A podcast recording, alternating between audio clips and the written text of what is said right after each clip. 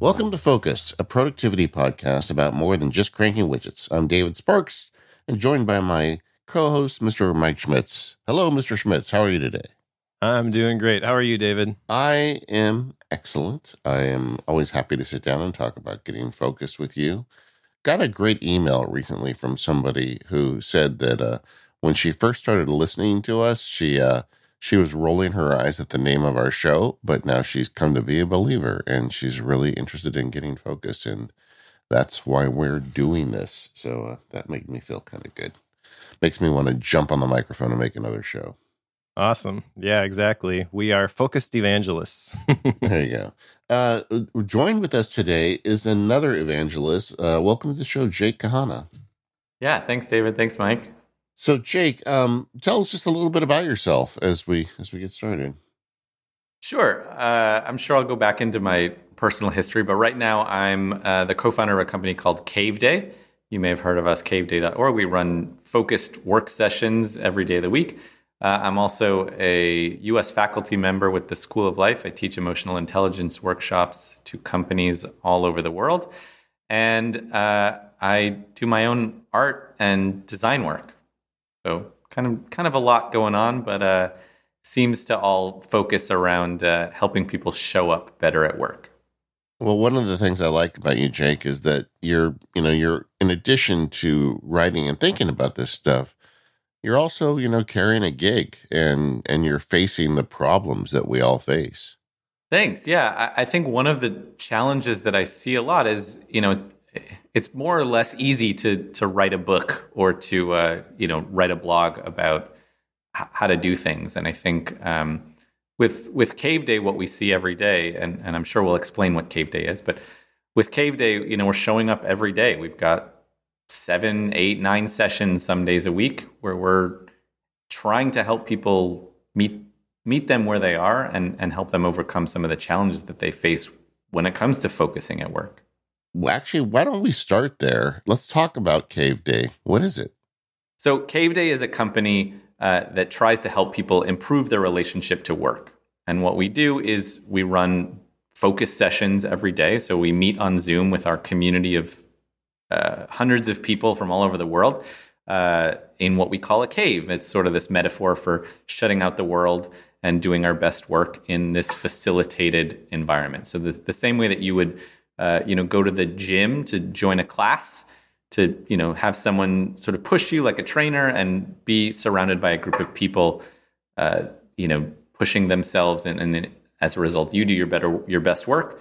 Same thing in the cave. So we've got a facilitator. We have a community of people that show up together, and we do deep work together in sprints, and it's all based on the science of how long our brain can focus and how should we take breaks and um, how do we expand our attention spans and those kinds of things. I mean this is such an important point i think for people to learn is the idea that a focus as a muscle you know that it's something that if you want to start trying to be more focused and work like in as you call deep work mm-hmm. you can't just sit down and do that for two hours the first time you try. Just like you can't bench press 400 pounds you know yeah, I, I think that's a great analogy that it, that your focus is a muscle. And what's funny is like when we're not working, a lot of us don't realize how we're training that muscle to react. And so, you know, Microsoft, I think it was Microsoft, did a study that showed that the average focus time at work is eight seconds. And I think this is even pre pandemic. Um, there, there's another sort of parallel study that shows that during the pandemic, we most of us check our phones on average of 150 times a day. It's like every three to four minutes, we're like unlocking our phones. And so, what we're doing is we're training our brain and we're training that focus muscle to look for distractions every eight seconds, every three to four minutes. You know, there, there's something in there. And so, yeah, if, if we want to expand our attention span, if we want to do deep work and uh, it, it, requires some focus. And, and, what I like to say t- to our community and, and when I lead workshops is, you know, think of the most important thing you want to get accomplished in your career, right? You want to write a book or a screenplay, you want to record an album or launch a new product or start a company. Like all of those things take deep work and, and long periods of focus. You can't, you know, write a book eight seconds at a time. Mm-hmm. Yeah, definitely. I like that analogy of the uh, the trainer and the muscle aspect of focus going to the gym. Uh, if I could tweak that a little bit as a runner, I kind of view focus more as like the aerobic base because running is the kind of thing, just like focus, where you think in your head, oh, yeah, I can do that. And then once you start doing it, you realize that you really can't do it very long. Whereas if I go to the gym, I'm not a real big guy and I have no doubt in my mind there is no way I can bench press 400 pounds. I probably never will be able to bench press 400 pounds. But having gone through the process and become became a runner myself, uh, I feel like that's something that anybody can do. Just like developing your focus muscle is something that anybody can do. Is that that fair? Yeah, there's something interesting that's connected with the, those two, which is endurance. It's like you know how much can you put up with over a long period of time? Can you get get over the boredom? Can you get over the the need for dopamine and distraction? Um, I think both of those apply to running and to focus. Um, so, yeah. I also like the idea of having a trainer. Uh, I, I think the aspect of a coach is often overlooked. Maybe you think like I can figure this out on my own, but you really can't put a price tag on someone who can shortcut that process for you and show you the right way to do things so you don't have to make all the mistakes and possibly hurt yourself in the process.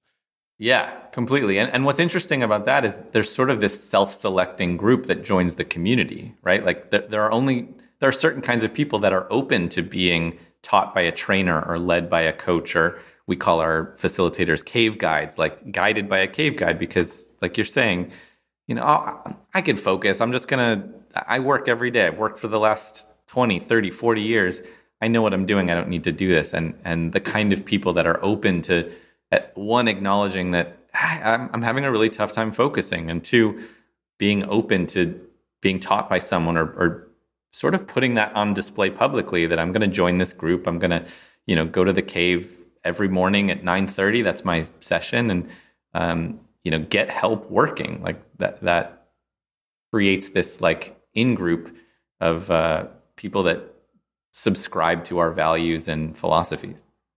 I feel like every time I meet someone who's productivity curious, you know, somebody who's like getting into this, ultimately they stumble into the Pomodoro technique. And it always seems to be like that's the thing. I mean, and if you're listening, you've never heard of it. It's it's based on a a tomato shaped oven timer. But you know, you set a timer for a certain amount of time, and you just plan to work for that amount of time and then you get a break afterwards. And, you know, there's all different sorts of theories about how long that is and whatnot. But people are just amazed by how powerful it is. And it feels to me like cave days are like an extension of that in a lot of ways. Yeah, I think that there's a lot of value in Pomodoro. And, you know, early early on that was a lot of our research. You know, how do we design this methodology? And the I think there's two challenges, or I'm not going to call them problems, but there are two challenges with the Pomodoro method. One is ourselves, like, you know, you set a timer for 15 minutes, you work, great. I'm going to set a timer for a five minute break. Uh, let me just make it 10 minutes, or I'm in the middle of something, I'm making a sandwich and it's taking a little, you know, we, we get in our own way. And, and, and so there's our own fault that, you know, we don't always stick to the timer.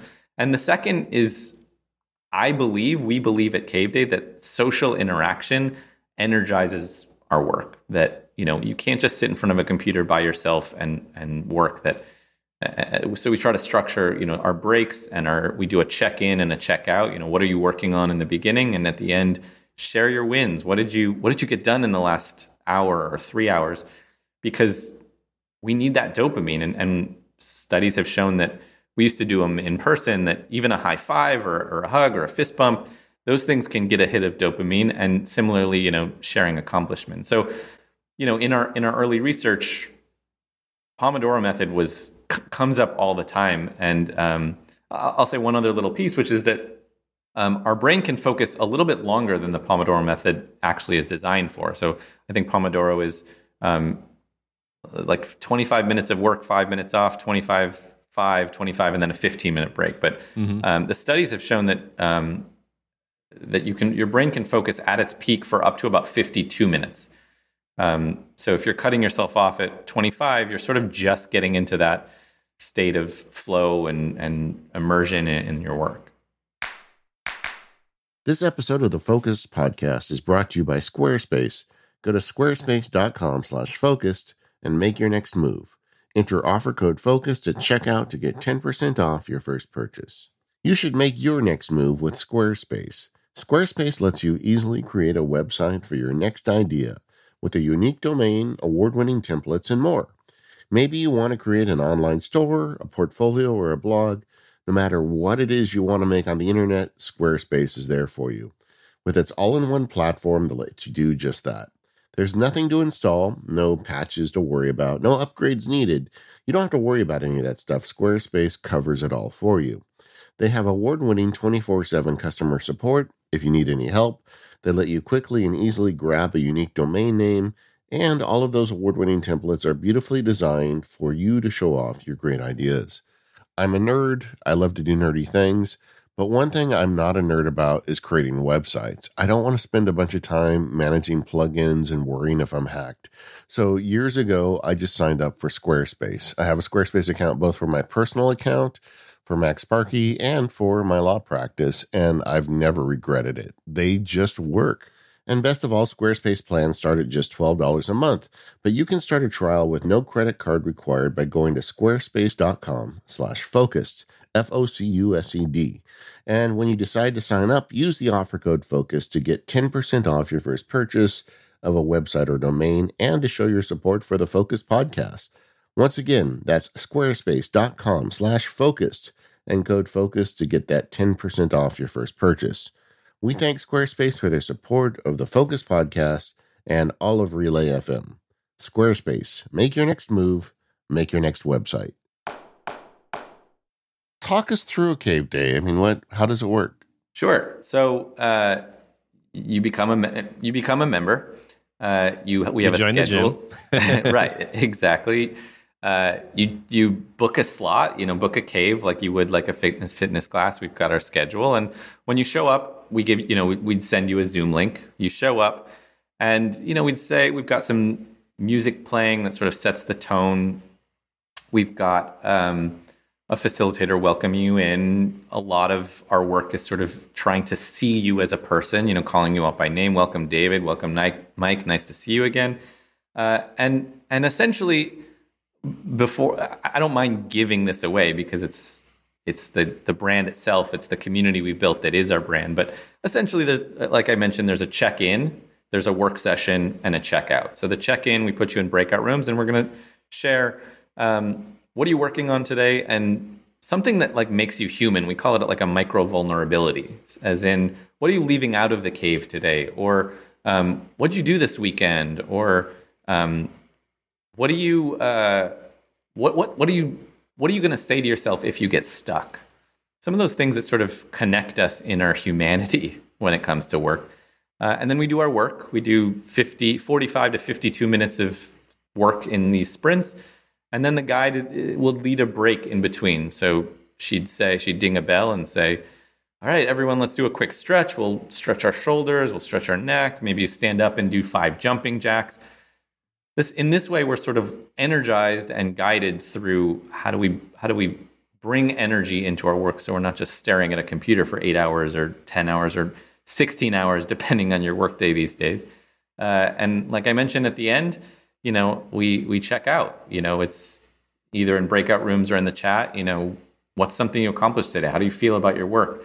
Um, and actually recognize the accomplishment that you have from from being in the cave.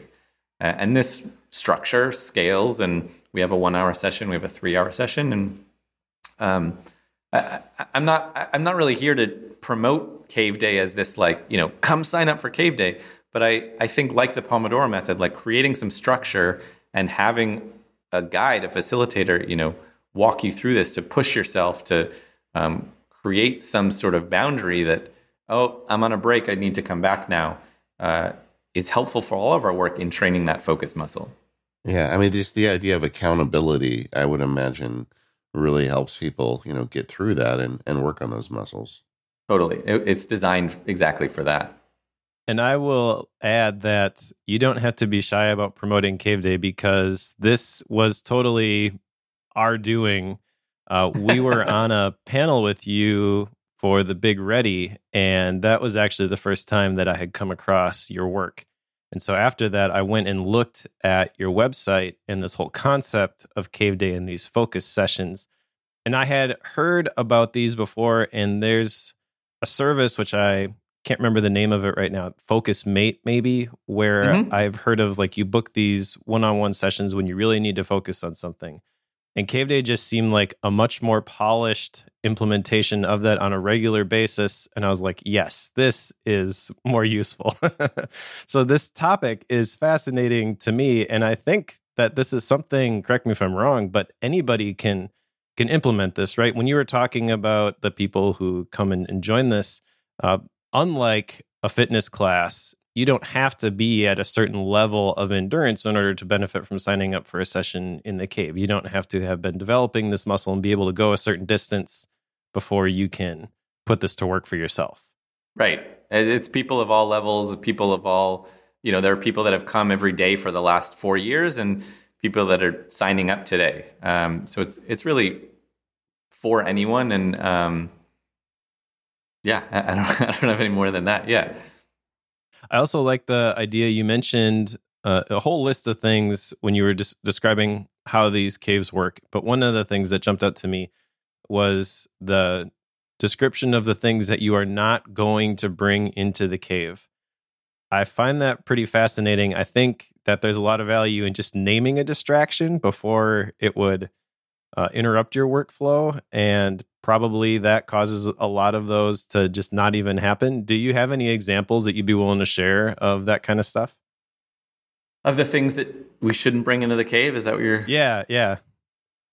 Um, I mean, really, that's a personal thing. I'll share some of the things that come up regularly. Um, I think so. When we did these in person, one of the requirements of coming through the door was that you had to leave your phone in the box. We had like a little lock box.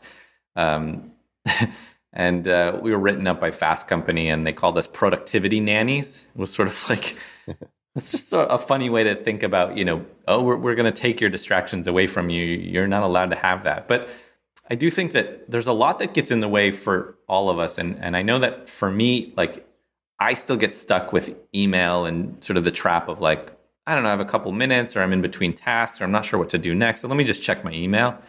So I might commit out loud, and, and David, to your point about accountability, just to say out loud, like, I'm working on my newsletter. I'm not going to check my email for the next hour, for the next three hours. Or uh, I think email is a big one. Social media is a big one.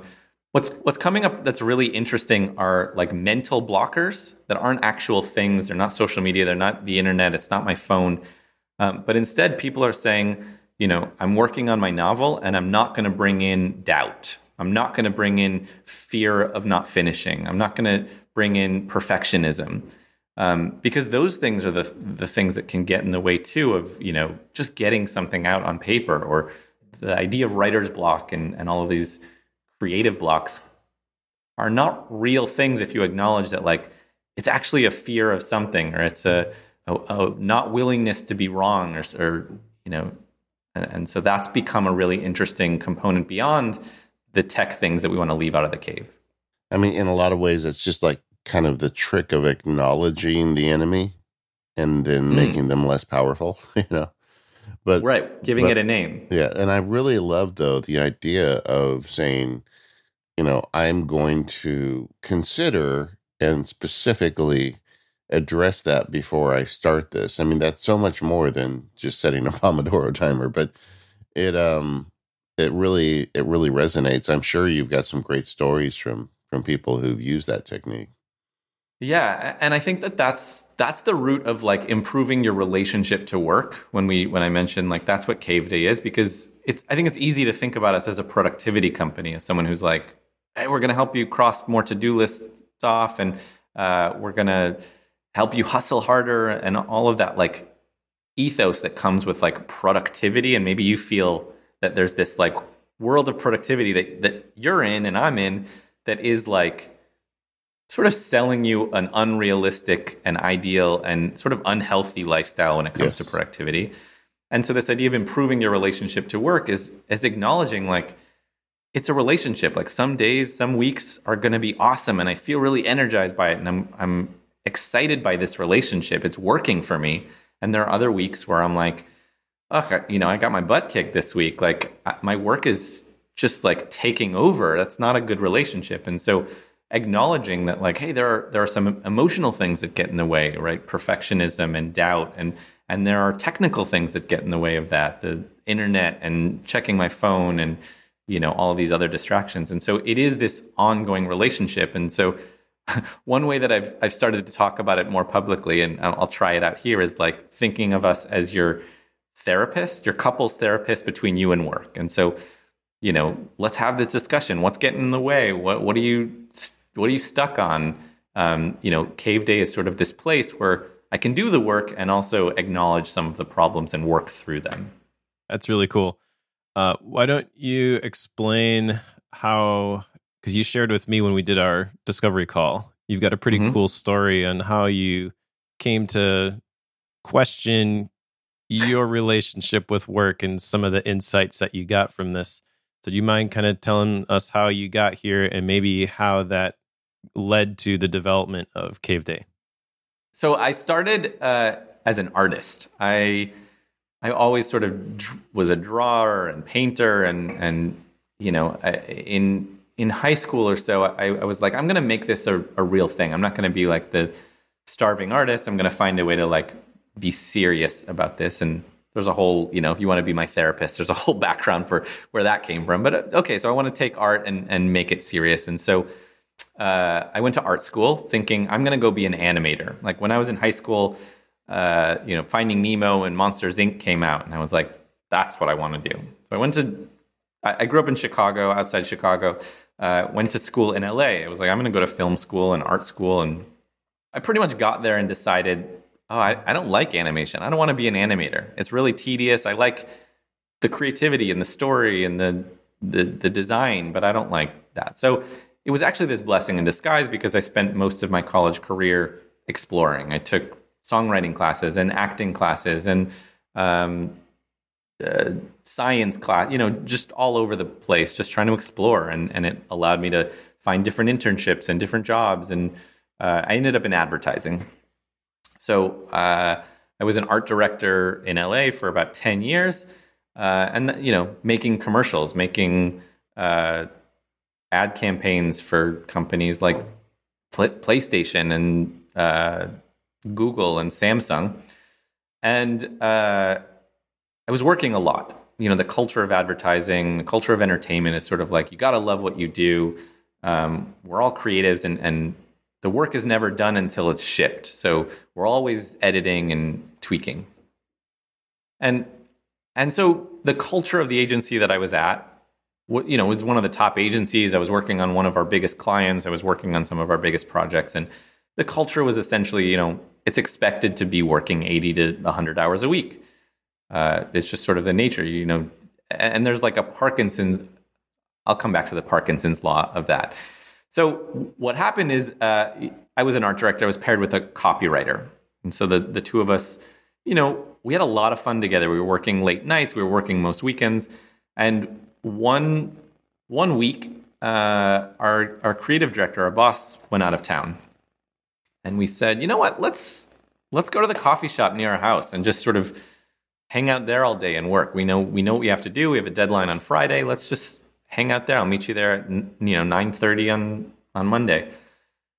And what was amazing is every day that week we were done at like 2.30 3 o'clock 4 o'clock at the latest and you know we'd like get a beer and we would be like what's going on this is weird because if we were at the agency, you know, just down the block, we'd be here till nine. There, there's there's something going on here, and and that's where I started to realize one, there's a Parkinson's law that it relates to to work. So Parkinson's law is work fills the time that you give it. We all know that experience of if you have a week to do a deadline, you know, you work until the last night, and if you have a month to do the same project, you're filling the month, and still the last the night before you're staying up and getting it done, and so when when you know that you're going to work 12 hours 14 hours and i know i'm going to be eating dinner at the office i'm going to stretch the work i'm going to hang out with my friends and i'm going to take a long lunch and i'm going to hang out a little bit more. And when we sat down to really focus, we knew what we were doing, we were clear on what we each had to do. We, we got it done and we were done. We, we didn't think about filling the time, we just allowed the work to fill the time that it needed, which isn't 12 hours or 14 hours.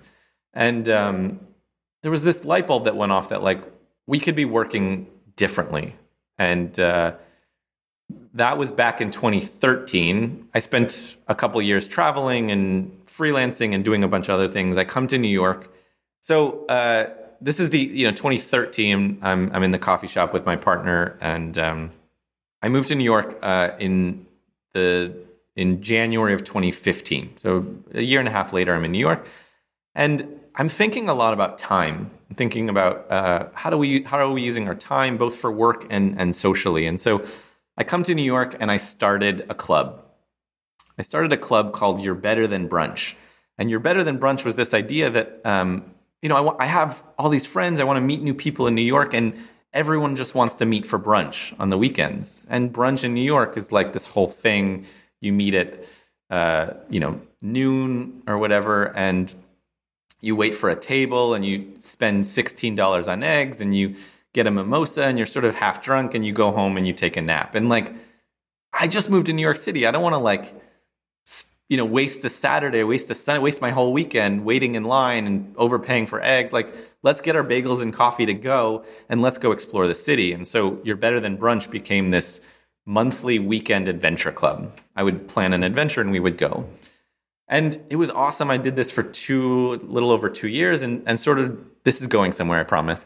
Uh, and and to wrap this up, to wrap up You're Better Than Brunch, I decided to do a retreat. I, I was wrapping it up because I was getting married and I had met a good number of friends. I felt like I had a, a group of friends and community here. And I decided to do a retreat, which is how Mike and David, you and I, you, you, all, all of us met talking about retreats. And so I did this retreat that was just thinking about how do we spend our time intentionally? How do we, you know, be clear on what, how we want to spend our time? And uh, I put out applications, and I had 15 people come to this weekend retreat that I designed, and two of them happened to be my co-founders, J- Jeremy Redleaf and Molly Sonsteng, and we spent this whole weekend talking about how do we spend our time, and we all have these side projects we're working on, and you know this was October of 2016. We started meeting more regularly, and and you know we've all got side projects we want to work on. How do we spend our time more intentionally? Uh, and basically out of that we said let's let's create a cave day jeremy came up with the name after he sort of blurted out to his therapist he was like uh, you know i've got this deadline for um for a screenplay i'm writing i just need a cave day i like i need a day in the cave he did he didn't know what that was he, and he you know we we were meeting the next day and we talked about what could this be and molly's background was in event production my background was in branding and marketing and you know January of 2017, you know, a few months later, we, we ran our first event. So, sort of a long story to go from advertising to realize we're, we're working in the wrong way. We're not working smart, thinking about time, and then into uh, starting Cave Day. One of the things that you said regarding advertising is that it's implied that everybody loves what they do, and that's kind of the excuse slash enabler for the mindset of working the 80 hour weeks what was that process like for you? Because I'm sure you probably identified with that as well, or you wouldn't have put up with that for as long as you did. You know, how did you go from I love what I do and I want to work on it all the time to this is unhealthy, I need a break, and then eventually, like, how did you land on Cave Day? Like, this is the message that I got to get out, so I'm going to abandon what I was doing and co-found this with my co-founders. Um, there's a, there's another specific story that comes up for me. So I miss the process. I'll, I'll, admit it right now. I miss coming up with ideas, spending a whole day or a couple days being in a room, you know, whiteboarding and post-it noting all over the room, coming up with ideas, and then going out and making it. Like right, working with a director, a film crew, like a client is spending money on my idea, and we get to go make it, and that is exciting and gratifying. And, and I, I miss that. And I, I find it here and there in, in other ways. But, but what happened was, uh, so I was working on this project. Uh, uh, it was for it was for Google, and Google was this dream client of mine. I'd always wanted to work on Google. And the one problem with Google that I didn't expect is that Google has a very flat structure. Mean, like with within the marketing team, meaning that everyone has a relatively equal voice. And the other problem is that Google has basically an unlimited budget. So while I thought, you know, as a young creative, that's exciting, we can make whatever we want. The problem with that is that they don't mind starting over. They've got six people in the room reflecting on the work that I'm presenting, and three of them love it, two of it, two of them hate it, and one of them thinks it should change. Why don't we just start over? Let's let's just keep going. And so a couple things started to happen. One is I felt like I could there was no incentive to care anymore. Why should I work all night, work all weekend, you know, put all this love into this work knowing we're going to start over on Monday, uh, which was a rare process. You know, every other client has deadlines and you know specific metrics they need to hit, um, and and so I so I stopped caring. And the second is um, I had to cancel a lot of plans. So I, I was in a relationship at the time, and we had planned two separate vacations that we had to cancel so that I could work on the weekend uh, to edit this project that ended up getting killed the next week. And that was just that that just like was so demoralizing to the process. Um, and there was a lot of things going on. I don't blame anyone, and and I still talk to my old creative director. It was just like a difficult time, and it made me realize like I'm missing out on like this relationship. I'm missing out on living in LA in the summer and my brother had just moved to LA and I'm not spending time with him. And so I, I just felt like work was taking over without giving me the rewards that I was looking for, the finished piece, the the, the awards, the recognition in, in that way. And um, I just had a conversation recently with a young lawyer who she just got out of law school and she got the big job from the big firm. And she was telling me the amount of hours they want her to bill.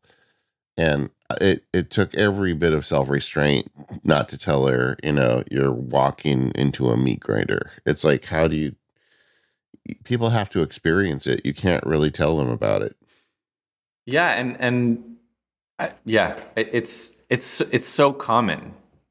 It's so common that you're expected to work long hours, and um, a lot of it is rooted in this idea I, mean, I could go for a long time. Uh, this rooted it's rooted in this idea of meaningful work. It comes yeah. from like the 70s and 80s where um, that was the way to motivate your team was like you know you got to find meaning in your work and if you don't love what you do you know love what you do and you'll never work a day in your life and so if you don't love what you do suddenly there's something wrong with you or suddenly you're you're not the right cultural fit or something and there's this um, sort of groupthink around you know you got to love what you do which means you got to work long hours which means you got to sacrifice a lot of the other elements of your life. And you know to a 23 year old it's a lot different than a 33 year old yeah.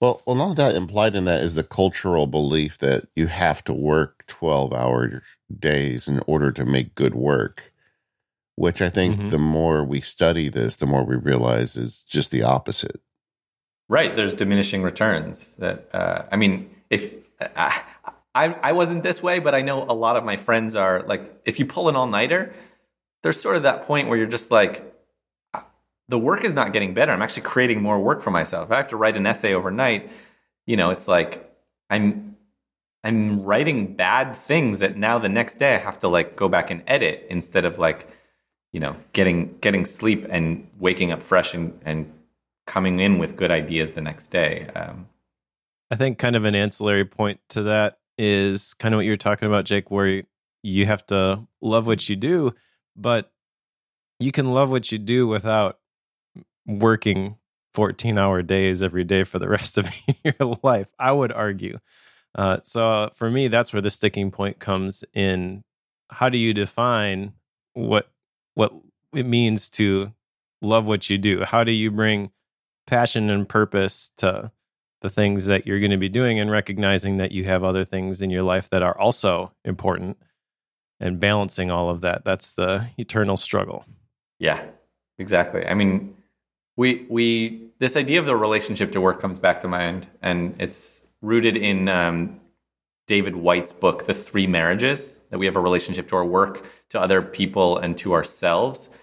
And that if one is a dysfunctional relationship, like you can't really do the others. If if my relationship with work is dysfunctional and I'm, you know, working 100 hours a week and and not able to to to do anything else, right? I'm not showing up as a good parent or friend or uh, partner, and I really can't take care of myself. It's hard to sleep. It's hard to, you know, eat properly. I'm, I'm sort of getting fast food meals and eating at my desk, and, and I'm not exercising. And all of those things are interrelated that uh, get in the way. This episode of the Focused Podcast is sponsored by ExpressVPN, high speed, secure, and anonymous VPN services. Get an extra three months for free when you sign up at expressvpn.com slash focused. You may not know this, but by default, Netflix hides thousands of shows and movies based on your location. And you may be aware that Netflix has recently increased their prices again. If you want to feel like you're getting your money's worth with your Netflix subscription, you can start using ExpressVPN like I do. The thing is, what's on Netflix in your country is completely different from what someone in the UK or Japan has on theirs. Using ExpressVPN, I can control which country I want Netflix to think I'm in. ExpressVPN has over 90 countries to choose from, so every time I run out of stuff to watch, I switch to another country to unlock new shows. And here's the best part it's not just for Netflix. You can use ExpressVPN to unlock shows on other streaming services too. You can use it to watch BBC iPlayer, which is free and only available in the UK. ExpressVPN is also super fast and works on your phone, laptop, even smart TVs, so you can watch your shows on the big screen with zero buffering. I guess as I get older, I'm turning into an Anglophile. I love watching British mystery TV, so I keep putting my ExpressVPN to show me in the UK and getting all that great content on the UK channels, including Netflix and BBC iPlayer. I also like Star Trek, and that is on in the UK without me having to subscribe to another channel. All I had to do was open the app and change my country, and I was off to the races. You can make the smart choice to stop paying full price for streaming services and only getting access to a fraction of their content. Get your money's worth at expressvpn.com slash focused. Don't forget to use that link so you can get three extra free months. That's expressvpn.com slash focused, F-O-C-U-S-E-D, express.com slash focused to learn more. Our thanks to ExpressVPN for their support of the Focused podcast and all of Relay FM.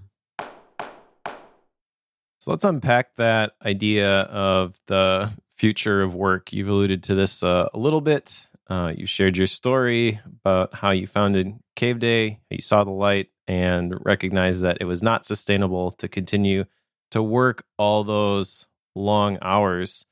Um, I guess the question I have in my head is number one, you were working in advertising, so you were creative and you had this epiphany that I was able to get done in four hours what I was previously doing in 16. Do you think that applies to other industries? And then number two, uh, can can anybody benefit from this Caveday session, or is is there a pocket of the world of work that you know you just have to put in the hours? There's a lot there. um, so I think with with regard to your first question, I think largely what we're talking about is knowledge work, meaning you know probably not you know being on the assembly line or manual labor. Um, although some of the principles in terms of like monotasking, which we harp on over and over in Caveday, one thing at a time, put all of your focus into that until you're done or until you, you know it's time to take a break moving on. Like i think that can apply to anyone. With regard to you know quadrupling your output uh, or, or efficiency i don't know that that applies to everyone but i do think we all have inefficiencies in our work and uh, you know whether you're a salesperson or a designer or a coder or a teacher um, th- you know with focus and monotasking and um, some structure uh, we do tend to expand the the work given the time we have. So there are ways that we can uh, make that more efficient. Um, the second question is Caveday for everyone. Uh, yeah, we've gotten some funny stories of you know obviously people are a lot of writers, a lot of designers, coders, freelancers, but we've had people come to prepare dinner, cook a chicken, and you know you've got your screen on, and all you have to do is you know you need the accountability, you need the the time to just put aside to chop the vegetables and and stuff the chicken. Like go for it. You need to plan your wedding. We've had people plan a wedding and write all of their thank you notes in half half a day. There's something to to that that you know otherwise you're dragging things on for mm-hmm. weeks and months or maybe for for some listeners like a year. You're like writing your last thank you notes at your anniversary. Um, so you know anything that requires focus, sure. Well, that that's an interesting point. That you know, focus is not something that you just use to do the thing you you know you work on between nine to five to earn money to buy shoes. You know, it's mm-hmm. a the muscle. You know, to go back to the tortured analogy, can be used also for anything in your life, and it doesn't necessarily have to be just for work. Yeah, I mean that's that point of checking our phones 150 times a day. Like, you want to learn how to play piano? Cool. Just start by putting your phone away and committing a, a block of time and stick with it. You know, monotask. This section we're, we're titling the future of, of work, and I feel like this is kind of changing, especially now, a year into the pandemic, where I've never really liked the idea or the concept of work life balance. It's just really all your life, and you got to figure out how to make it all all work. Uh, but especially when you don't have an office to go to and you don't have a commute and everything happens at home, which it does now for a lot of people, the lines are a lot blurrier. And mm-hmm. so I think it's really cool to think about that in terms of using something like Caveday and focus specifically as a, a tool to get the things done that you need to get done, even if prior to March 2020, you maybe wouldn't have defined it as a work type task. It does impact your work though. Yeah, I mean, it, it seems like I know that both of your lives have, have changed a lot given the pandemic, but um, you know, we're all dealing with these messy boundaries. I know that all three of us are parents, and and that that can get in the way sometimes of you know knowing when are you working, when are you on a call, and when are you like making lunch for everyone, or you know whatever all of our responsibilities are. Um, and so, what might be a, an interesting shift is thinking instead of work life balance, but a little closer like work life integration, right? Like work and life are fitting together, and, and those three relationships are, are sort of coming back here where you've got your relationship to your family and friends, you've got your relationship to yourself, and you've got your relationship to your work. And as long as you're thinking about, you know, do I have some time for myself? Am I am I eating or exercising or sleeping right? Am I spending time with my family? Am I making sure that I'm spending time with work? All of those things are you know it's an ongoing balance. These relationships are going to go up and down. And and just to borrow an idea from jason fried who maybe you know of him or uh, from uh, basecamp but he had this idea that you know oftentimes uh, work is borrowing from life. That like oh i you know i got to work late tonight. That time is borrowed from your life where you'd spend it with your you know if we think about work life as separate and in the future of work we should also think about life borrowing from work. That like if work is going to borrow, you know, time from your weekend or from your evening, like your daytime should allow you to borrow time from work to, you know, run an errand, go to the doctor, uh, you know, I don't take a nap, like, you know, take care of yourself, all those things so that, uh, you know, work can't just keep taking and taking and taking. This integration is something that we need to work on. I have seen that happen though. I mean, I know some people, and I probably fall into this first camp where because I'm working from home all of the time now, I do have more flexibility in my day to go run the errands. To my, my kids are at home too. We we homeschool, so like when I take a break, you know, go play a quick game of foosball or something. But I also know people who they're working from home, and what that means is that they are in Zoom meetings all day, every day, and they're expected to get all their normal workload done even though they have no time to do it anymore. So I feel like there's a learning curve here, um, but also I feel like that if you find yourself in an organization uh, like that, uh, you're going to have to go through some some growing pains. Maybe any tips for somebody in that that second camp? It's a little harder as as sort of like a mid or junior level, you know, individual contributor. I think what what I like to say is. Uh, if you're a manager, this is much easier to to implement, and if you're a sort of an individual contributor, you can suggest this, but we often talk about this idea of the first day of kindergarten meeting. You know, get your team together and uh, have a first day of kindergarten meeting, which is sort of a funny idea. But if you think about the first day of kindergarten, it's the first time that kids are like socialized together, right? You've been in preschool, you've been at home, and kindergarten, you know, the teacher sits around, sits the class in a circle and says, What are the rules of the playground? And oh, we share our toys and we clean up after ourselves and we don't hit. And those rules get written down on a big sheet of paper and those go on the front of the board and we follow them. And as a company, as a team, we rarely, if ever, sit down and share what are the expectations, what are the agreements we're all coming to about how, do we communicate? How do how should we run meetings? How should we think about our schedules a little differently? And you know, gathering people. And I'm not saying that you know you need to totally change your work culture. Like if, if you are a meeting work, work culture, I, I, don't know that I want to work there, but you know that's the way that some people's are, are, are some people's work needs to happen. And so part of this meeting is to say, look, rather than the default meeting time of 60 minutes, what if we said every meeting was 50 minutes? You know, Parkinson's law says we can still get through our stuff and have 10 minutes to have people, you know, change the laundry, go to the bathroom, grab a snack. Even even rather than 60 minutes what if we said our meeting time is 25 minutes? Could we still get through stuff? Or if we said you know friday afternoons are focus fridays and we're going to have no meetings. Or we just agree that monday we don't have client presentations because that means people are working over the weekend. We move our client meetings you know. So all of these little things can help uh, just be clear on do i need to respond to a slack message within five minutes? Do I need to respond with to an email immediately, or can I wait two hours? Uh, and and even those kinds of little cultural shifts can and and it comes top down. You know, if if you're the manager, if you're the boss, and you're sending weekend emails and you're sending, uh, you know, ideas and work at ten at night, one in the morning, you know that that culture feels like everyone else has to do the same, and so there's an amazing tool called Schedule Send on almost every email and, and messaging platform. And so uh, I know that's a long tip, but this idea of the first day of kindergarten, gathering people together and just being clear on what's expected of you, just in terms of like meeting and communication.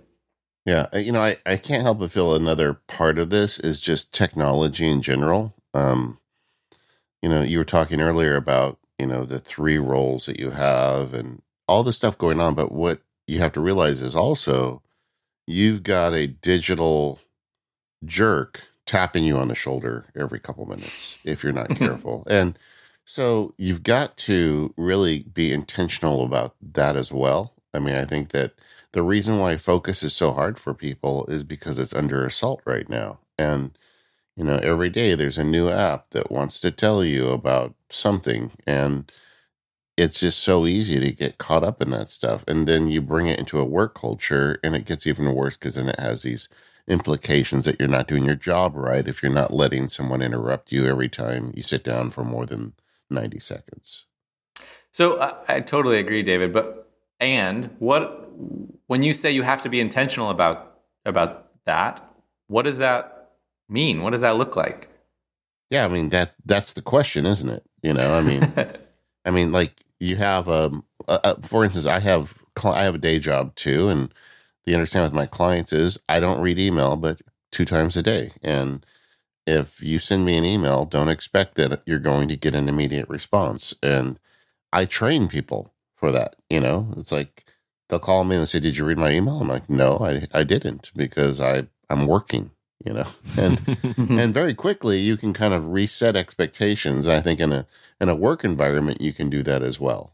And eh, you are not going to get work done if you let you know it, i guess I, I look at technology kind of like this horse right? You can hook up the horse to the wagon and it can pull the wagon. It can do a lot of work for you or you can just let a, a horse in your kitchen and let it run wild and see what happens. And it, it's up to you. I mean you have to take control of this horse or you got a wild horse in your life and that doesn't help.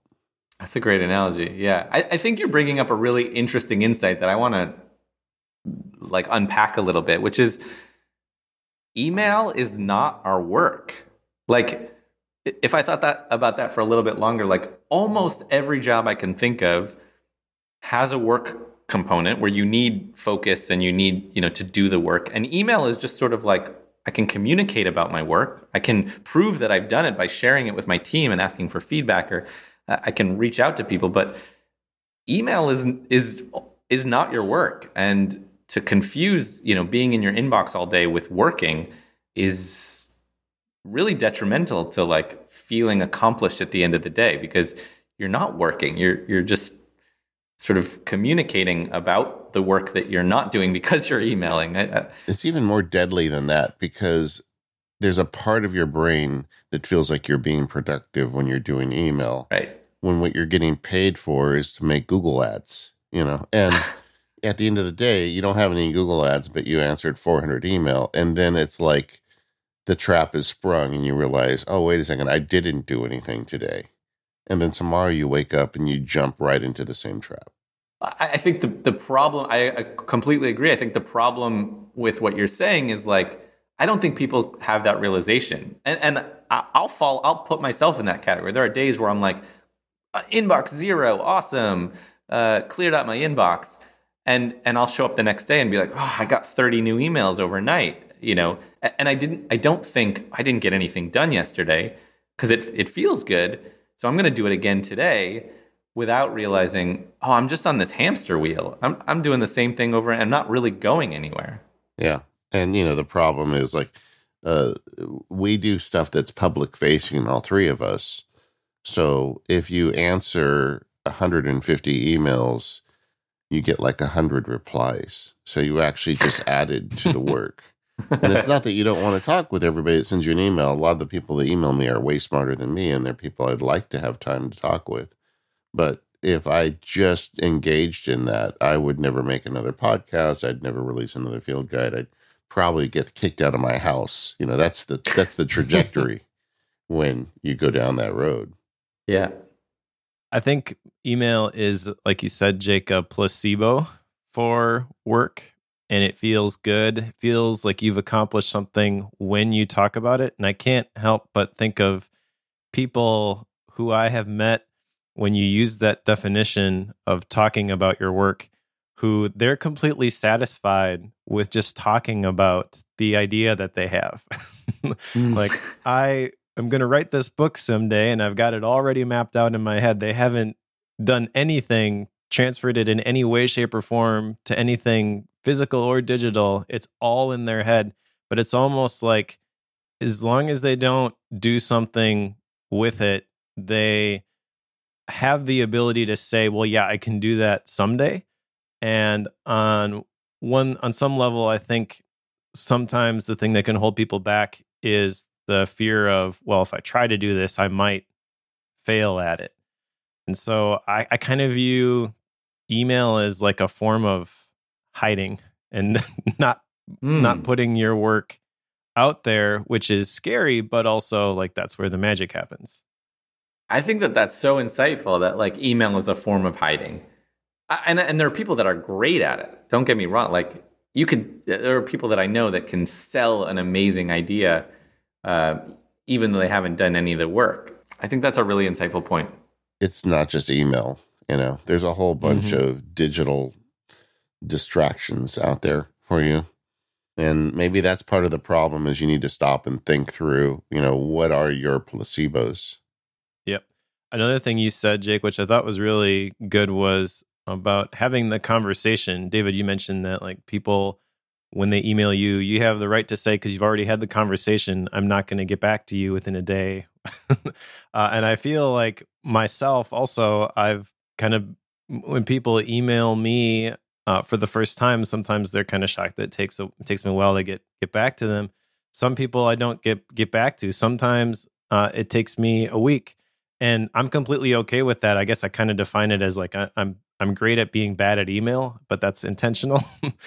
Uh, mm-hmm. uh, and I think that when you work in a company or organization and you're not the the person on the top of the totem pole, it can be scary to have those conversations about how you communicate.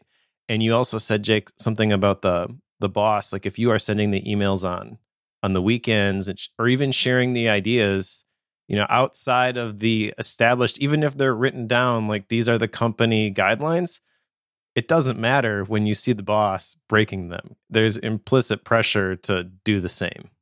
Right. And I think that that level of modeling expands to work and not work. Like I want I want to if I'm in that environment, I want to see my boss, my manager, you know, spend some time with her family, tell, take a vacation, even even though none of us are taking vacations right now or taking time, you know, take time off, take a day and like let me know that it's okay for that. And parental leave, you know, that, that's a whole other topic. But, you know, if, if my boss is, you know, having a kid and coming back to work in three weeks, it's like, oh, if I want to take three months, now I feel guilty, even though my family needs me. And th- there's that whole other issue of um, responsibilities and modeling something that, uh, modeling a culture that uh, is healthy for your workers. So when people sign up for Caveday, do you ever get them coming in with, you know, wanting to spend their time on email or something where the back of your mind you're thinking this isn't really what you're supposed to be doing here? Um yeah, I, I, it's hard. It's hard these days. I think when we were doing work in person and and meeting, uh, you know, we had a little bit more time and we had a, a lot smaller of a community, you know, uh, and so one of the tenants that we in, introduce you know we we have a whole like email drip for how to work in the cave things you should be doing and one of our tenants is start with the hard thing first. You should you should always be while you have the most mental energy you know start with the the challenging task. Don't don't like build momentum with some emails and the quick to-do list because you know now you're putting things off and now it's three o'clock in the afternoon and you still have to do that big thing. So yeah.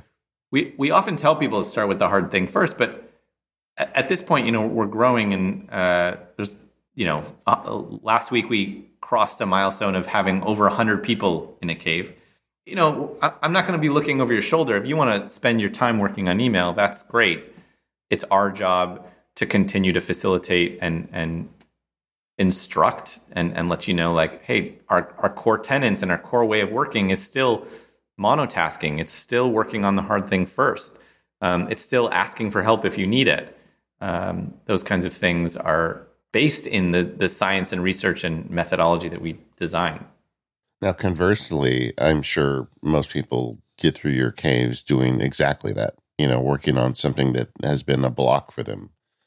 And the uh, it must feel great at the end when people start talking through the things that they felt like they could never get done, and all it took were, was for them to sit down with a little bit of accountability and the progress they make.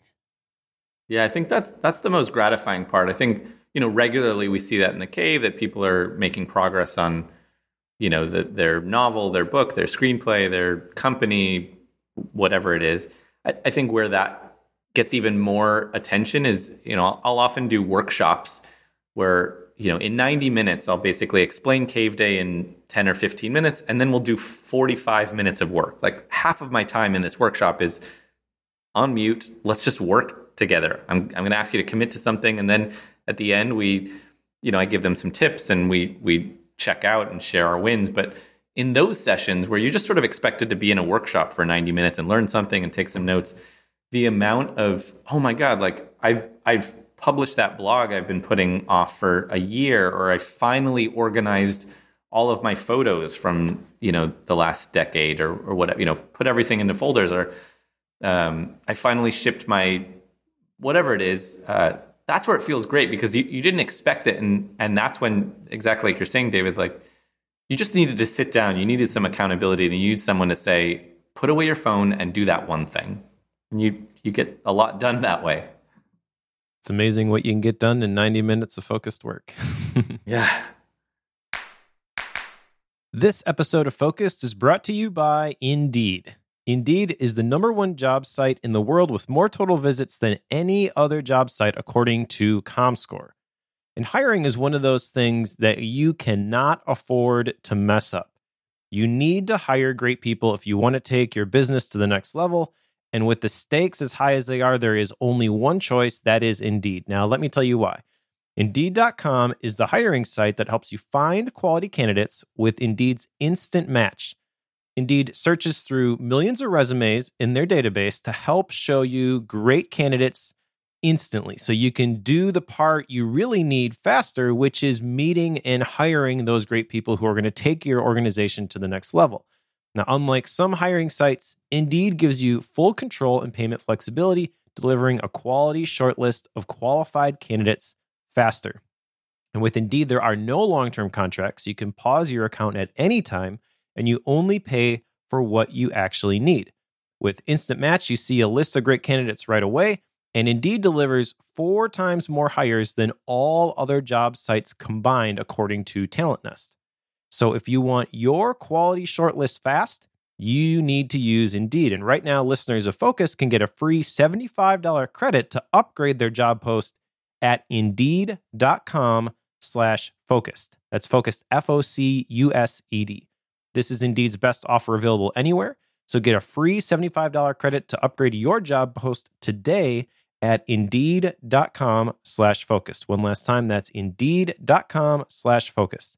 This offer is valid through March 31st. Terms and conditions apply. Our thanks to Indeed for their support of Focused and all of Relay FM. Well, and that's the problem. It's just like we've lost sight of that. I mean, going back 20 years before there was an iPhone and before there was like instant messaging, we all really didn't have a choice but to work in a focused way. You'd sit in an office. I mean, even my career, professional career, started in 1993. And the biggest interruption you'd get is somebody would send you a fax, you know? And so we had focus just by the nature of the existing technology. And for people growing up in this world of instant communication, um, they don't they don't have that experience. So you know, it's very difficult, I think, for them to put all that stuff down and really just do the work. And I think that's I mean that's the reason this show exists. I, am going to add two things to that, David. One is I I while I agree with you about the generational thing, I also see that anyone who's being introduced to technology now is running into these problems, right? Yeah. When we go back to that metaphor of Agreed. the muscle, like, you know, my parents actually just signed up for Caveday. They're in their late 60s and they're coming to caves a couple times a week because, you know, they got introduced to cell phones and smartphones in, in their late 50s, right? 10, 10 or 15 years ago, where now they're checking their phones just as much as as a kid. Um, so I think there's that component, and related is all of these. You know, the more that we learn about our brain, the more that does you know companies and technology is designed to take advantage of that. So social media companies, apps, hardware itself, like everything is designed for to capture and keep and and hold your attention as long as possible. Yeah, I mean, when I first, I you know, I, I had a Zen teacher, and the thing she kept explaining is how important it is to be mindful and she gave me all these cues during the day that I still follow. Like one of them is grocery store, you know, or anytime you're at a checkout line, just be in the checkout line. And so I, I do that. I don't pull out my phone when I'm waiting to pay for groceries, but I do observe the people around me and everybody is on their phone. I mean, they just can't sit there for two minutes and wait for their turn to check out. It's just it really is a problem, and I, I think just people it just it's happened without a lot of people realizing it. And then when you think about that, you don't have enough. You know, you don't have the ability to sit with your own thoughts long enough to buy groceries. How on earth are you going to focus on work? I mean, how are you going to be able to do that when you need to sit down? Yeah. The siren song of the endless feed. I'm curious, Jake. Uh, do you have anything specific that pulls you back in? I mean, you're listening to this, shared a lot of great stuff. You co founded this company called Caveday where you just go work in the focus cave. But mm-hmm. do you struggle with this too? And if so, where? Totally. Uh, I I think it's easy for me to like like we said in the beginning. You know, it's easy to write a book and sort of put out in the world and not do the work yourself uh, or, or, help people with the work. And so for me, I think um, I've I've I've sort of uh, tamed the the wild horse, if you will, going back to that now, tamed the wild horse of my phone. I've deleted social media from my app, from my from my phone. Um, I plug it in usually an hour or two before bed. I, I put it across the room when I'm working. I've managed my phone. I think email is is where I really struggle. I think like we've talked about several times here, like it feels good to answer a couple emails. It feels good to get new email and say, oh wow, I, I got an email from an old friend or a business lead or um, I don't know any update. That that literally is a hit of dopamine. It feels good. And um, if I'm being totally honest, and and I I'd like to be here, um, you know, I checked my email while we were talking quickly. Well, you know, in the in the last hour, and, and I don't. I'm not proud of that. It. I, I want to acknowledge that like this is a struggle that I, am working with, and um, you know, I'd love different technology that uh, made it harder to check email or or at least like turned it into a, a, game in my advantage in terms of like if it counted every time I went to my email or timed how long I was in my inbox, um, maybe I would check it less. Uh, and, and I'm down to about I'll call it five or six times a day of like actually checking email. But um, yeah, I feel like that's that's my default when things when, my brain has more than 10 seconds to just sort of wander and I'm in front of my computer, that's that's what happens. And um, I struggle with that, but I'm working on it.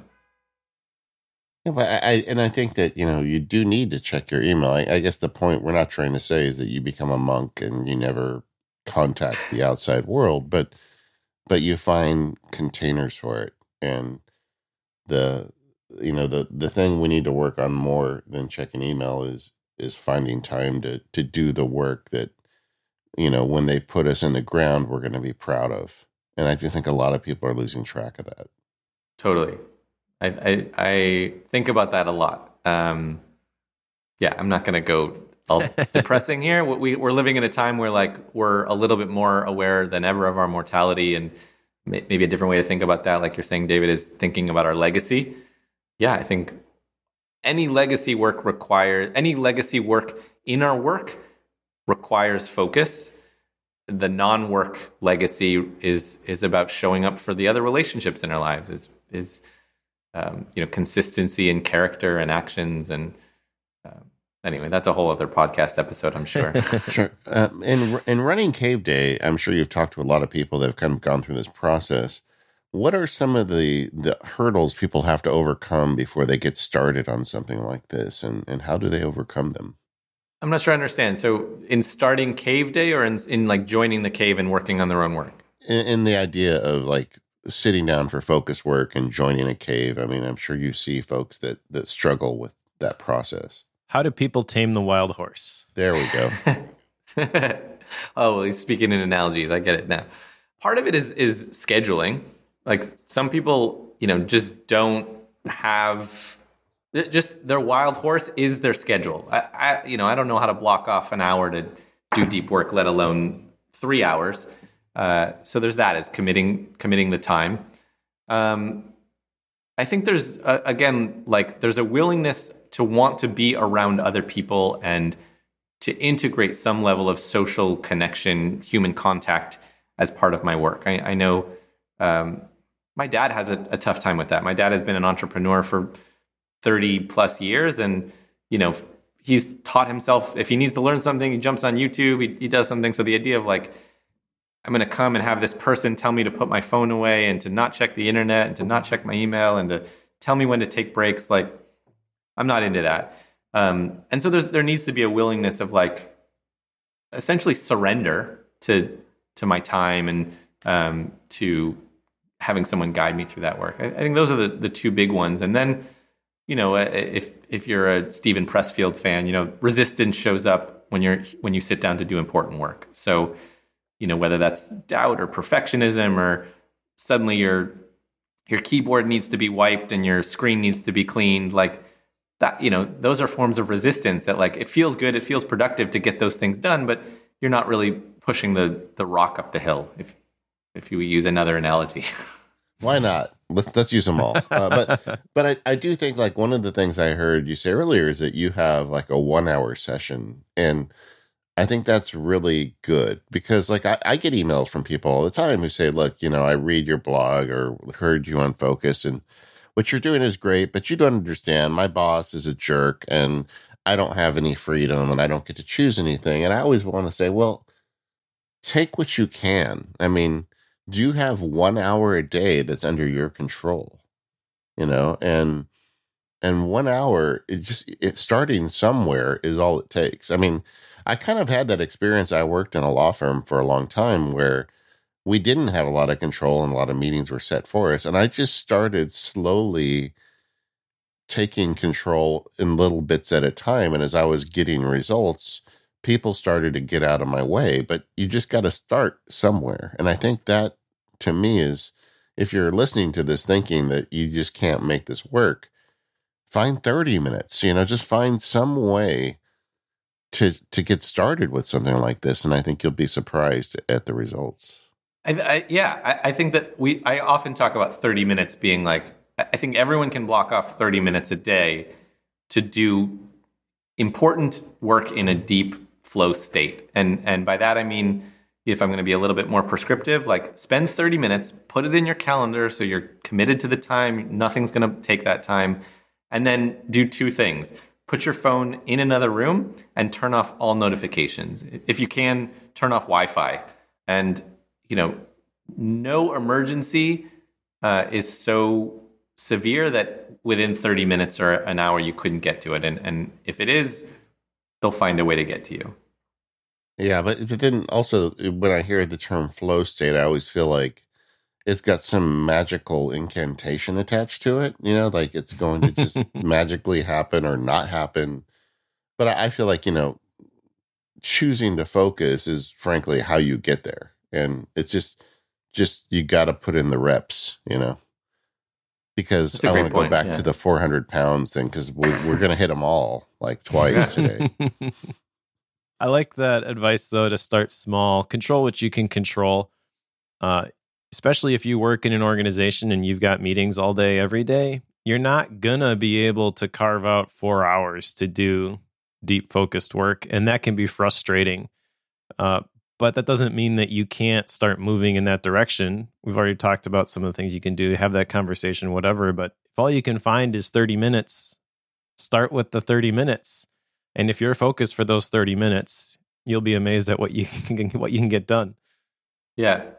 I, I think there's also a, an argument around doing that for your side side work, side project. You know, if, if your work is back to back and, and you know you want to write a book or you want to paint or you want to, you know, whatever, like a lot can be accomplished in 30 minutes a day of focused work. You know, you're talking about two and a half hours a week. You're talking about, you know, 10 hours a month you know, it, there's a lot of great artists make work in small focused periods of time, you know, small being half hour, hour here and there. You know, artists and writers are not all spending eight hours a day in front of their work doing the work. You know, it comes with focused attention in small spurts. But, you know, like if you get that muscle built up and you get to a point where you can spend four hours a day of focused work, the universe is yours to take. It really is that simple. All right, Jake, if someone's listening and they want to check out Caveday, where should they go? Sure. Caveday.org slash focused will give people, uh, uh, will give your listeners a one month free trial for Cave Day. We're, we're generously offering that to anyone listening here. Caveday.org slash focused. Uh, and you can find me at jakekahana.com. I think it's a great idea, gang, and especially the idea of having other people, fellow travelers, I think may be what you need if you're having trouble getting started with this. So go check out caveday.org slash focused. And Jake, thanks for uh, sharing some time with us today. Yeah, thanks, David. Thanks, Mike. It was great conversation. Appreciate you, your time, and, and for having me here. We're going to talk in deep focus today for subscribers about what the three of us do when we have our deep focus time. Uh, but we are the Focused Podcast. You can find us over at relay.fm slash focused. I want to thank our sponsors today, and that's our friends over at Squarespace, ExpressVPN, and Indeed. And we'll see you in a couple weeks.